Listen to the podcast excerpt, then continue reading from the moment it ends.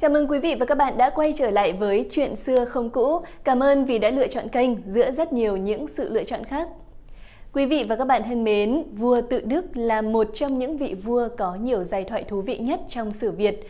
Ông được biết đến là một vị vua hay chữ, giỏi văn, là vị vua ở ngôi lâu nhất trong 13 vị vua triều Nguyễn, là vị vua nổi tiếng hiếu thảo và cũng nổi tiếng vì đã tự lập bia mộ cho mình từ khi còn sống. Bên cạnh những cái nhất và cái nổi tiếng đó, còn có một cái duy nhất khác về ông khiến hậu thế sau này phải rất ngỡ ngàng. Ông chính là vị vua duy nhất của triều Nguyễn không có con nối dõi, mặc dù có đến hơn 100 bà vợ. Chính ông cũng tự thừa nhận rằng không có con nối dõi chính là tội lớn nhất của ông trong tấm bia do chính ông dựng cho riêng mình ở trước lăng. Vậy vì sao cơ sự này lại xảy ra? Có âm mưu nào đó xoay quanh chuyện này không? Và chuyện không có con nối dõi đã khiến cuộc đời vua tự đức bi kịch thế nào? Quý vị và các bạn thân mến, Vua tự Đức tên thật là Nguyễn Phúc Thì, tự là Hồng Nhậm, sinh ngày 25 tháng 8 năm Kỷ Sửu, tức năm 1829. Ông là con của vua Thiệu Trị và Hoàng Quý Phi Phạm Thị Hằng, sau này là Từ Dụ Thái Hậu. Lên ngôi năm 19 tuổi sau khi vua Thiệu Trị lâm bệnh qua đời.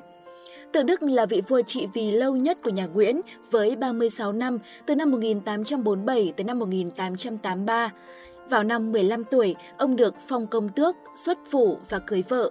Sau đó lại lấy thêm cả trăm thê thiếp nhưng không có con. Theo sử sách, lý do của việc này là vì lúc nhỏ ông mắc bệnh đậu mùa, lại đau ốm liên miên nên sức khỏe không được tốt, ảnh hưởng tới khả năng sinh con. Dù hiểu rõ bệnh tình của mình, nhưng vua tự Đức cũng là người kiên trì trong việc chạy chữa vô sinh.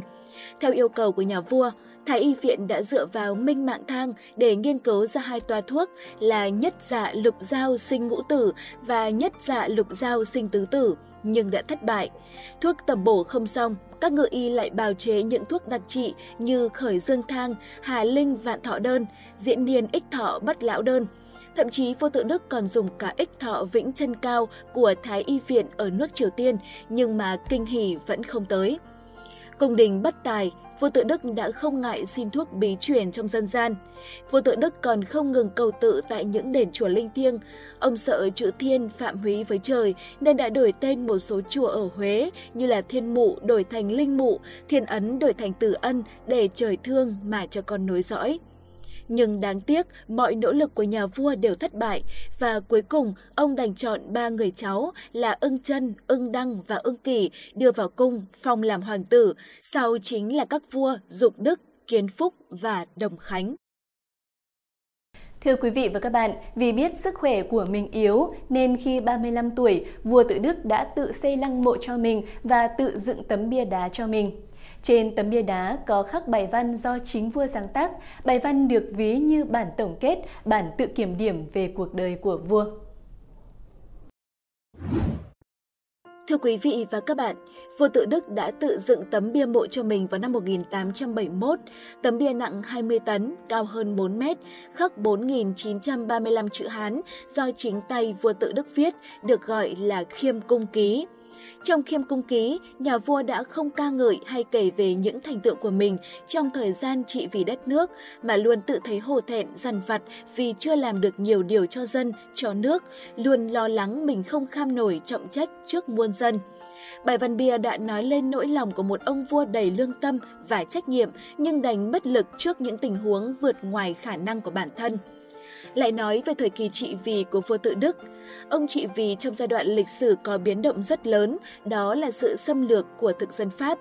Mặc dù bản thân nhà vua và nhiều cộng sự cũng như triều đình đã rất cố gắng bảo vệ đất nước, nhưng vẫn không thể vượt qua được những thử thách, đất nước suy yếu và dần rơi vào tay Pháp. Phần lớn triều thần thời tự Đức là những người chịu ảnh hưởng từ nho giáo lỗi thời. Họ chỉ nhìn nhận tình hình bằng con mắt của ngàn năm trước, trong khi những nước phương Tây đã bỏ xa nước Việt về công nghệ và kỹ thuật. Một số người ở Nghệ An đã xuất ngoại để giao du và học hỏi nhiều thứ mới mẻ, mà điển hình là ông Nguyễn Trường Tộ.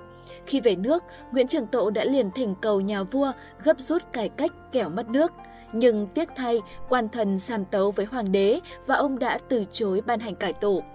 Trước tình hình người Pháp xâm lấn, trong triều đình đặt ra vấn đề cải cách liên tiếp những năm từ 1864 tới 1881. Các quan là Phan Thanh Giản, Phạm Phú Thứ, Nguyễn Trường Tộ, Đinh Văn Điền, Nguyễn Hiệp, Lê Định đã liên tiếp dâng sớ xin nhà vua cho cải cách toàn diện đất nước. Nhưng những đình thần lại không thống nhất, nhà vua cũng không thể quyết dứt khoát. Mãi tới năm 1878, triều đình mới bắt đầu cử người thực hiện những bước đầu tiên trong quá trình cải cách, đó là cho học tiếng nước ngoài. Nhưng đình thần vẫn bất đồng quan điểm và nảy sinh hai phe là chủ trương cải cách và bảo thủ. Rồi tới khi nước Đại Nam dần rơi vào tay Pháp, cũng nảy sinh hai phe là chủ chiến và chủ hòa. Từ đó thì triều đình nhà Nguyễn ngày càng bất lực trước sự tấn công của Pháp, chỉ mong cắt đất để cầu hòa. Vâng, thưa quý vị và các bạn, chính vì lẽ đó mà hậu thế đời sau cho rằng trách nhiệm thuộc về vua tự đức và có những nhìn nhận không tốt về vị vua hay chữ này. Thế nhưng trên thực tế, theo những tư liệu lịch sử, vua tự đức cũng là người rất chăn trở với vận mệnh của đất nước. Chỉ tiếc là ông đã bất lực trước những thử thách, những tình huống xảy ra vượt quá khả năng của ông. Dưới đây là một số dẫn chứng về sự chăn trở này. Theo sách Chín đời Chúa 13 đời vua Triều Nguyễn, tự Đức là vị vua chăm chỉ, cẩn mẫn, nhân từ, hết lòng vì nước vì dân. Cũng giống như ông nội minh mạng của mình, vua tự Đức nổi tiếng là mạnh tay chống tham nhũng. Ngày đó, vị quan thanh liêm chính trực là Vũ Dinh đã bắt được một người coi kho lấy trộm tiền, giấu vào túi áo rồi trốn ra quán uống rượu. Dù số tiền không nhiều, nhưng khi chuyện tới tai của vua tự Đức, ông cho rằng tội biển thủ nếu không trị nặng thì một ngày kia kho tàng sẽ trống rỗng. Nhà vua đã làm một bài thơ kết án kẻ tham nhũng có nghĩa như sau. Một ngày một đồng, nghìn ngày nghìn đồng, dây cưa gỗ đứt, nước chảy đá mòn, tội bất dung tha, lệnh truyền xử chém. Tháng 12 năm 1854, thương nhân Trung Quốc đã tố giác nhiều quan triều đình ăn đút lót của thuyền buôn ngoại quốc. Biết tin, vua tự Đức đã lập tức phái quan quản viện Đô Sát cầm đầu đoàn thanh tra triều đình tới Quảng Nam để điều tra làm rõ. Kết quả, những tố giác là có thật. Án được chỉnh lên, chiếu theo Hoàng Việt luật lệ, 17 người bị xử tội giảo giam hậu, tức là bắt thắt cổ chết nhưng còn tạm giam đợi lệnh. 25 người bị tội lưu đày, 12 người bị tội làm lao dịch, 8 người bị phạt đánh gậy và cách chức. Trong vụ án này cũng có rất nhiều quan lớn bị kết tội. Năm 1868, Điển ti vệ Trung Bảo Nhất Nguyễn Du đã bị xử chém ngay sau khi xác định sách nhiễu, nhận hối lộ 17 khoản, tăng vật là 184 quan tiền. Nhằm gian đe các quan, năm 1881, vua tự Đức đã ra dụ yêu cầu xử nặng với những án nhũng nhiễu hay với phiên dịch sâu mọt, chấm mút không chỉ một lần. Thưa quý vị và các bạn, không chỉ là một vị vua ghét tham quan, chăn trở với vận mệnh của đất nước, vua tự Đức còn là người con hiếu thảo, sẵn sàng chịu phạt trước mẹ khi làm sai. Sách chín đời chúa 13 đời vua Triều Nguyễn cũng kể lại rằng, một hôm rảnh việc nước, vua tự Đức đi săn tại rừng Thuận Trực ở Kim Long, gặp nước lụt không về được, trong khi chỉ còn hai ngày nữa là tới kỵ của vua Thiệu Trị. Thấy vua chưa về, Đức Từ Dũ nóng ruột, phải sai quan đại thần là Nguyễn Tri Phương đi rước. Biết làm Thái hậu lo lắng, nên sau khi về tới cung lúc nửa đêm, nhà vua vội vàng lên kiệu trần đi thẳng sang cung, lạy xin chịu tội. Đức Từ Dũ ngồi xoay mặt vào màn, chẳng nói chẳng rằng. Vua tự Đức bèn lấy cây roi mây, dâng lên để trên ghế chắt kỳ, rồi ngài nằm xuống xin chịu đòn. Cách một hồi lâu, Đức Từ Dũ xoay mặt ra, lấy cái tay hất cái roi mà ban rằng Thôi, tha cho, đi chơi để cho quan quân cực khổ thì phải ban thưởng cho người ta, rồi sớm mai đi hầu kỵ.